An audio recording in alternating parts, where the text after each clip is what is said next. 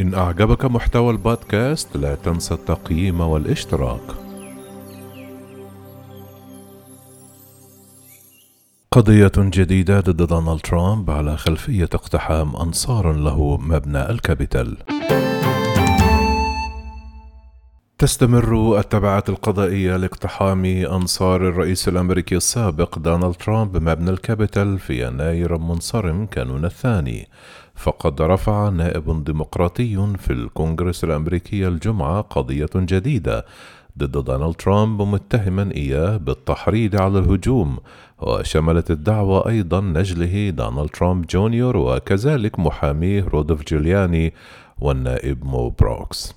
رفع نائب ديمقراطي في الكونغرس الأمريكي الجمعة دعوة قضائية ضد دونالد ترامب هي الثانية التي تستهدف الرئيس السابق بتهمة التحريض على هجوم ضد الكابيتال من قبل أنصاره في 6 كانون 2 يناير الماضي. وكتب النائب إريك سويلايل بسبب عدم قدرته على قبول الهزيمة، شن دونالد ترامب حربا مفتوحة ضد الانتقال السلمي للسلطة إلى جو بايدن، وأضاف لقد كذب تكرارا على مناصريه عبر القول لهم أن الانتخابات سرقت منهم، وأخيرا دعا مؤيديه إلى النزول إلى شوارع العاصمة الفيدرالية واشنطن للتظاهر في 6 كانون 2 يناير.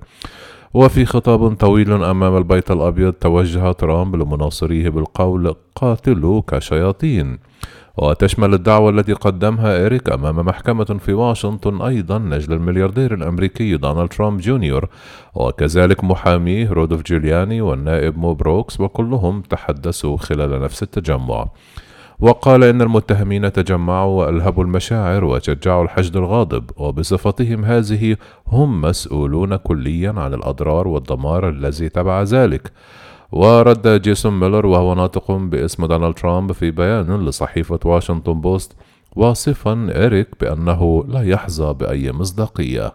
وكان نائب ديمقراطي آخر في الكونغرس هو بيني تومسون رفع دعوة أيضا ضد دونالد ترامب اعتبارا من منتصف شباط فبراير.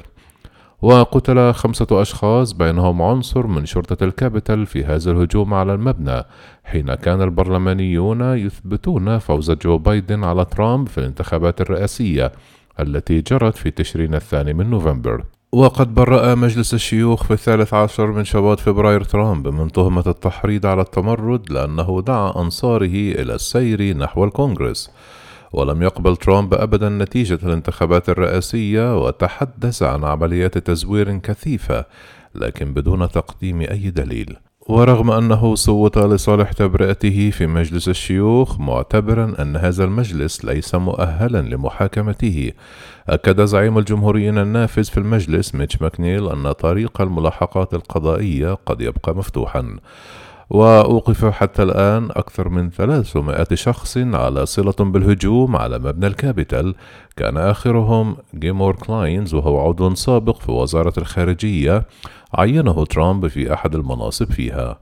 وعلى إثر مراجعة لمقطع فيديو يتعلق بهجوم 6 كانون 2 يناير، عمد مكتب التحقيقات الفيدرالي FBI الخميس إلى اعتقال كلاين الذي كان قد استقال من منصبه في 19 كانون 2 يناير قبل يوم من تنصيب بايدن رئيسا.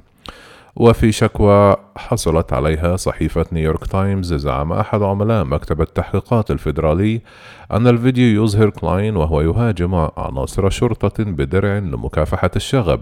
كان كلاين يعمل مساعدا خاصا في وزارة الخارجية منذ عام 2017 وذلك وفقا للصحيفة، وهو يعتبر أول عضو في إدارة ترامب توجه إليه تهمة مباشرة في إطار قضية الهجوم على مبنى الكابيتال.